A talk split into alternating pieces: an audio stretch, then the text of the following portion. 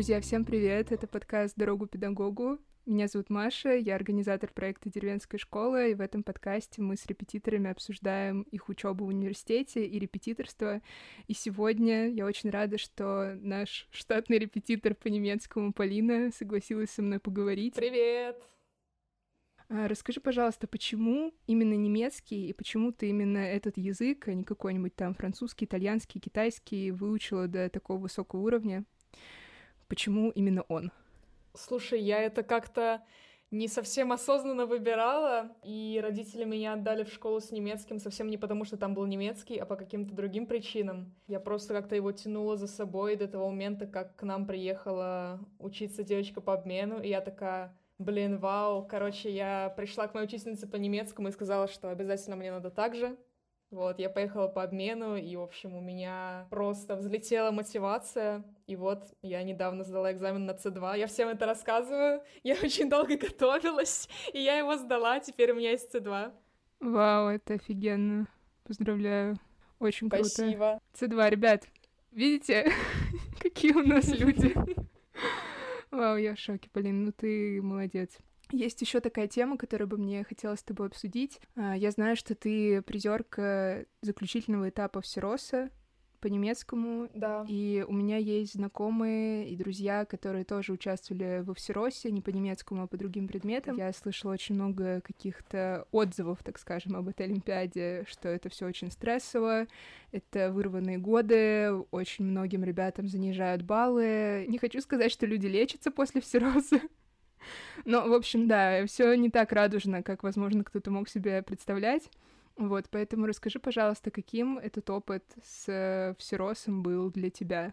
Вот эти фразы про то, что всерос — это большой стресс и гонка, это, я думаю, это не преувеличение для многих ребят, особенно для ребят не из Москвы, не из Питера, не из Казани, потому что всерос — это реально спорт высоких достижений. Я училась в специальной школе, в 11 классе только я училась в специальной школе для олимпиадников, которая была нацелена как раз на то, чтобы хорошо подготовиться к Всеросу. Я прям вращалась среди ребят, которые, например, короче, пострадали от этого конкретно, там а, я знаю случаи, когда человек не проходил на заключительный этап и говорил, ну все, я вешаться, и бросал трубку, скажем. Или Господи. одна моя приятельница, одна моя приятельница, которая тоже писала все раз по-немецкому. А, мы с ней познакомились в общаге. Я прям сразу поняла, что она чуть-чуть повернута на том, чтобы получить диплом. Вот, я все поставила на этот диплом. Мне вообще не нужна эта премия денежная, мне ничего это не нужно, мне только надо диплом, чтобы поступить и так далее. И когда она завалила региональный этап и не прошла на заключительный, мы потом встретились случайно, и прям это были какие-то мега потухшие глаза, да, там есть действительно такие стрессовые истории, но для меня все раз все равно был скорее позитивным experience ом, благодаря, ну, конечно же, мне, мне самой, я как-то Спасибо мне. Подошла, мне кажется, Спасибо мне большое. Да, я действительно как-то хорошо распределила время. То есть я поняла, как мне лучше организовывать день, чтобы мне было чтобы я хорошо себя чувствовала, чтобы я оставалась здоровой. И, во-вторых, спасибо моему окружению, потому что в той школе, я училась в школе ЦПМ, она называется, Школа Центра педагогического мастерства, там очень классная создана среда для ребят, которые хотят побеждать в Олимпиадах. К минимуму сведены уроки непрофильные, скажем, ОБЖ. Занимала у меня там 10 минут в неделю. И самое главное, что там была психологическая служба. Я не знаю, что бы я делала без моей школьной психологини. Я думаю, что детям, которые хотят участвовать во всеросе, им нужно особое отношение со стороны учителей и школьных работников, потому что это какие-то особые потребности, и нужно по-особенному их поддерживать, не так, как детей, которые хотят, например, сдать ЕГЭ. Какую-то большую роль играет выгорание, когда ты занимаешься на очень углубленном уровне, очень интенсивно, одним и тем же в течение года или двух лет или трех лет, то очень высокий риск выгорания, и у меня тоже были какие-то такие его зачатки перед э, последним моим всеросом. Вот у меня как-то в памяти осталось, что за пару дней перед всеросом я такая думаю, мне надо повторить карточки по страноведению. Эм, это, в общем, такое, такая часть Олимпиады, где спрашивают про всяких важных э, исторических личностей Германии. Мне так не хочется, что просто я готова плакать, как мне не хочется повторять это страноведение. Вот, и я себе говорю, Полин, ты понимаешь, что сейчас ты можешь не повторить страноведение, потом ты его, э, значит, сольешь, и потом ты сольешь все раз из-за него.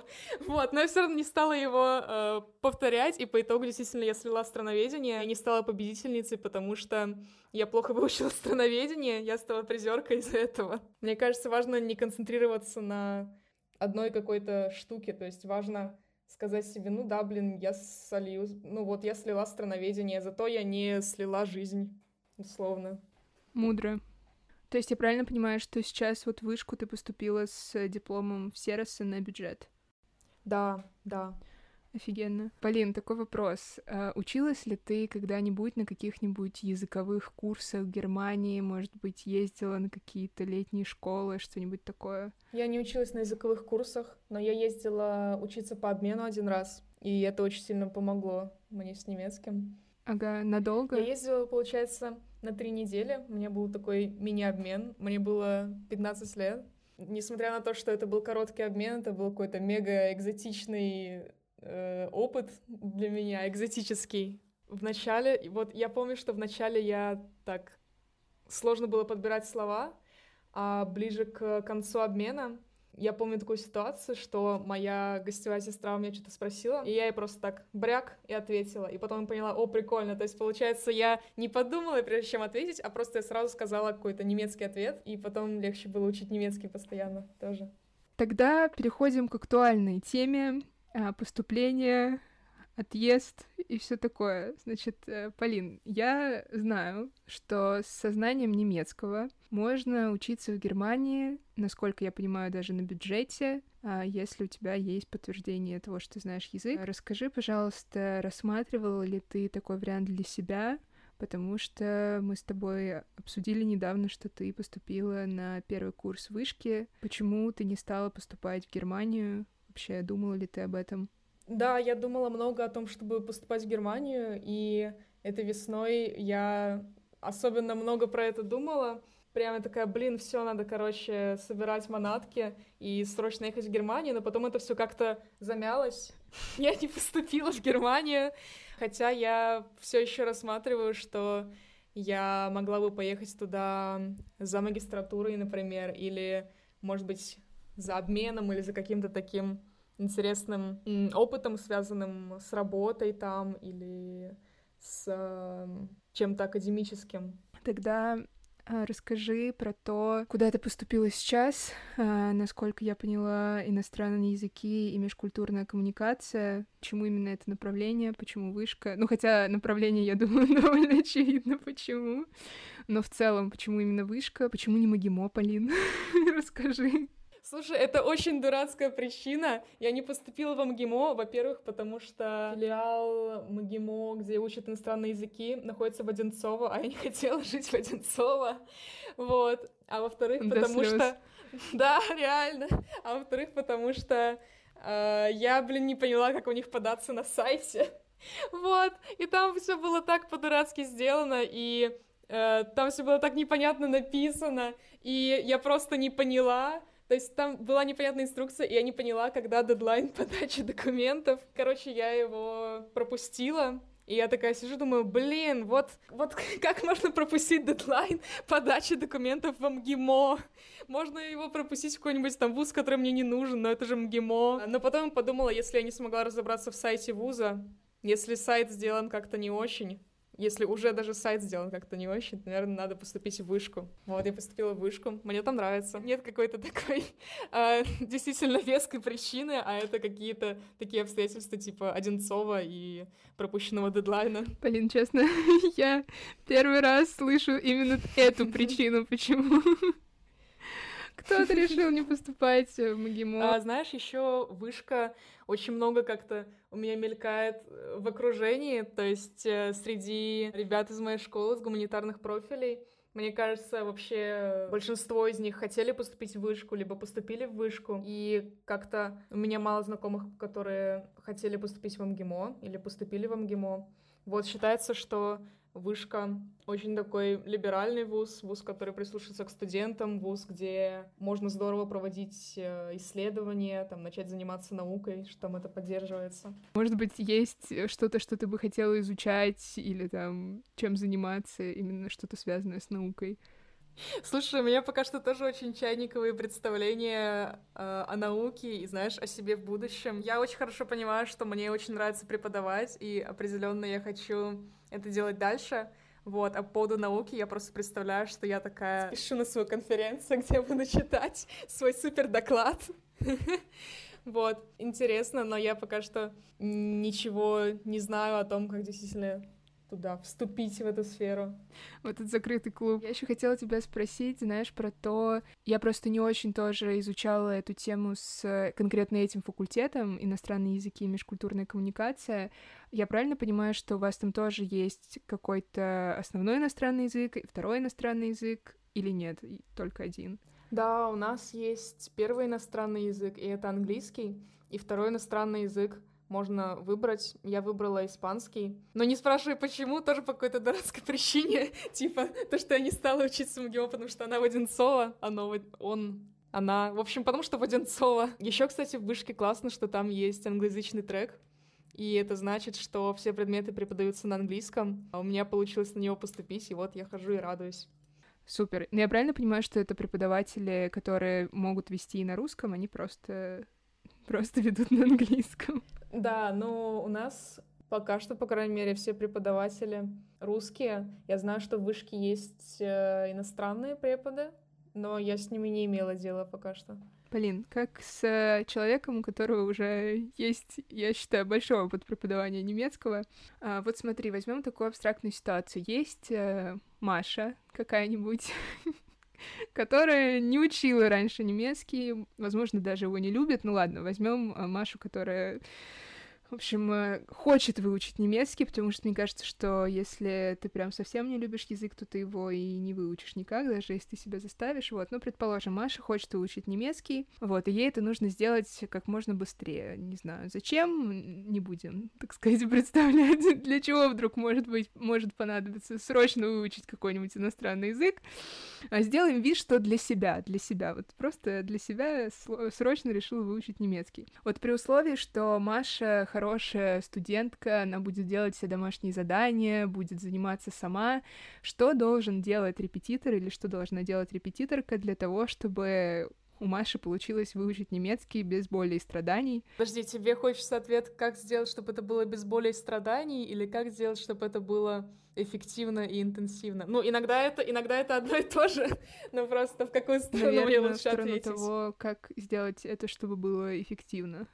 Мне кажется, что важно репетиторке принять за правило не надо делать вместе с учеником то, что ученик может сделать сам. Скажем, я часто своим ученикам даю какие-то грамматические темы на самостоятельное изучение, и на уроке мы обсуждаем их только если с ними возникли проблемы, или мы обсуждаем ошибки, или мы практикуем эту грамматику уже в разговоре. Мы не проверяем домашку прямо на уроке, я это стараюсь как-то вынести за пределы урока. Может быть, я пишу письменно обратную связь ученицы. Я как-то по-другому повторяю тот же материал, я стараюсь, чтобы на уроке не было такого, что мы там вместе читаем, например, текст, ученица читает, а я сижу и слушаю. Стараюсь, чтобы это была какая-то очень активная интеракция, и чтобы мы делали что-то такое, для чего я реально нужна, что-то такое, чего ученица не могла бы сделать самостоятельно без меня. Все остальное идет на домашку. Вот, если все-таки Маша хорошая ученица и будет делать домашку. Слушай, мне тут недавно Ксюша, Ксюша — это моя младшая сестра, с которой Полина занималась и занимается немецким, вот, она мне тут недавно выдала, что Ой, Маш, ты знаешь, мне бы так хотелось выучить немецкий, но только как-нибудь так, чтобы не учить. Я говорю, Ксюш, ну знаешь, удачи тебе. Вчера я занималась с ученицей, но не с Ксюшей, а с другой ученицей, и она мне сказала, что у нее в колледже было пять пар, а дело в том, что это она предложила на этот день поставить наш урок. Сказала, что ты поставила наш урок, когда у тебя пять пар. Вот, она сказала, что это типа ее хобби, она так отдыхает развлекается, это было очень прикольно. А, Полин, мне кажется, что мы очень, очень плавно подошли к моему следующему вопросу про то, что вообще тебе нравится в работе репетиторки, почему я вот недавно обсуждала с Мишей, который репетирует английский, насколько представление многих людей это довольно неблагодарное занятие, вот, и что многие бы лучше работали где угодно, но только не репетиторами. Расскажи, что для тебя в этой работе кайфового? Я, кстати, стараюсь, знаешь, что делать? Я стараюсь уроки себе ставить на утро, потому что это мне очень повышает настроение, и потом весь следующий день я такая в приподнятом настроении пританцовываю. Вот. Ну, прямо мне становится очень здорово, когда я общаюсь с людьми, и еще и когда я им какое-то передаю знание. Прикольно, когда у людей какая-то есть четкая и важная цель, а, зачем они учат язык. Скажем, я преподавала языки беженцам, вот, и я вижу их прогресс, и я такая, блин, классно, вот у людей прям конкретно жизнь сейчас становится лучше из-за моей работы. Но также мне нравится преподавать немецкий людям, а, для которых это просто хобби, и это очень здорово, то есть я, получ... я помогаю людям получать удовольствие, там, отвлекаться от э, работы, от рутинных дел. Это мне тоже очень нравится. Я слышала от каких-то знакомых преподавателей и репетиторов такое мнение, что их бесит, наоборот, когда люди воспринимают изучение языка как хобби, когда у них нет какой-то конкретной цели, там, сдать экзамен, э, какой-то сертификат получить, что когда это как хобби, им начинает казаться, что в этом нет смысла особенного, потому что человек приходит просто, чтобы как будто бы, не знаю, что-то сделать такое на занятии, типа просто почитать какой-нибудь текст, поговорить, и на этом все, как бы у него мотивация вот такая. Ну, слушай, у меня даже с ребятами, с которыми это хобби, мы занимаемся все еще достаточно эффективно, ну, вернее, интенсивно, вот. Ну, эффективно тоже, вот. Но, как я уже рассказала, я стараюсь не делать с ними то, что они сами могут сделать. И, знаешь, такие люди, которые как бы приходят просто посидеть, у меня как-то отсеялись с повышением цены если честно. Ну да, я, знаешь, имела в виду даже скорее не просто посидеть, а когда просто посидеть приходит, это, конечно, непонятно, зачем люди приходят, вот, и зачем они это делают. Я имею в виду в целом просто а, такой подход к преподаванию изучению языков, как к чему-то, чем ты можешь заниматься, условно, просто для того, чтобы у тебя не не засыхал мозг. Это не значит, что нужно, развалившись на диване с э, колой, с чипсами, такой, ну, знаете, что-то у нас сегодня по-немецки. Вот, а в том плане, что ты просто можешь к этому относиться как, ну, не знаю, как к занятию спортом. То есть это что-то, что ты делаешь просто для того, чтобы чувствовать себя лучше, и, возможно, ты в конце поедешь на Олимпиаду, а, возможно, ты не поедешь на Олимпиаду, возможно, ты будешь дома заниматься на коврике. Ну, то есть э, я именно в, в этом плане имею в виду, что, как бы, это не значит, что занятия... В общем, я пытаюсь сказать, что занятия от этого не должны как бы становиться менее продуктивными, а просто смысл в том, что это не какое-то цели достигательство какое-то, и не в том плане, что э, мы будем заниматься, не знаю, французским, только если ты в конце моих занятий сдашь сертификат на C2. А если ты не хочешь сдавать на C2, то тогда... Сори, вот такое. Всю, всю свою часть мне придется перезаписать заново, потому что я что-то вообще, я сегодня просто за 10 минут до того, как с тобой созвониться, я пошла в душ и включила, знаешь, вот такую вот воду, приближенную к кипятку, просто Просто для того, чтобы хоть как-то успокоиться, потому что дыхание 4 секунды вдыхаешь, 7 секунд не дышишь. 8 секунд выдыхаешь, мне как-то не особо помогло, и вся надежда была на эту горячую воду, чтобы сейчас она всю мою паничку, так сказать, вылечила быстренько, но что-то не очень помогло. Ладно, сори, все. Ну, я, я, не, я не знаю, каков твой опыт с паничками, но вообще, когда у меня была паничка, то мне помогло пить воду маленькими глотками, потому что это тоже, типа, штука, которая уравнивает дыхание, получается. Я так еще всегда делаю, когда икаю. Ну, ну да, это тоже. Вообще, если бы я сегодня... Бывает такое иногда, что ты везде никаешь периодически. Ребят, извините, этот подкаст уже куда-то никуда не туда завернул. Ну, правда, давайте обсудим реально как бы актуальные вопросы. Чего вот это вот все там, магимо и Кому это интересно, ей-богу, давайте обсудим. Ну, правда, вот когда ты долго икаешь, ты, э, ну, в общем, должен попить водичку маленькими глоточками, но если бы я сегодня икала, предположим, то увидеть я любую новость, знаешь, еще как лечит икание же страхом, да, тебя нужно испугать. Вот у меня вот все сразу прошло, потому что, конечно, нет слов и не эмоции.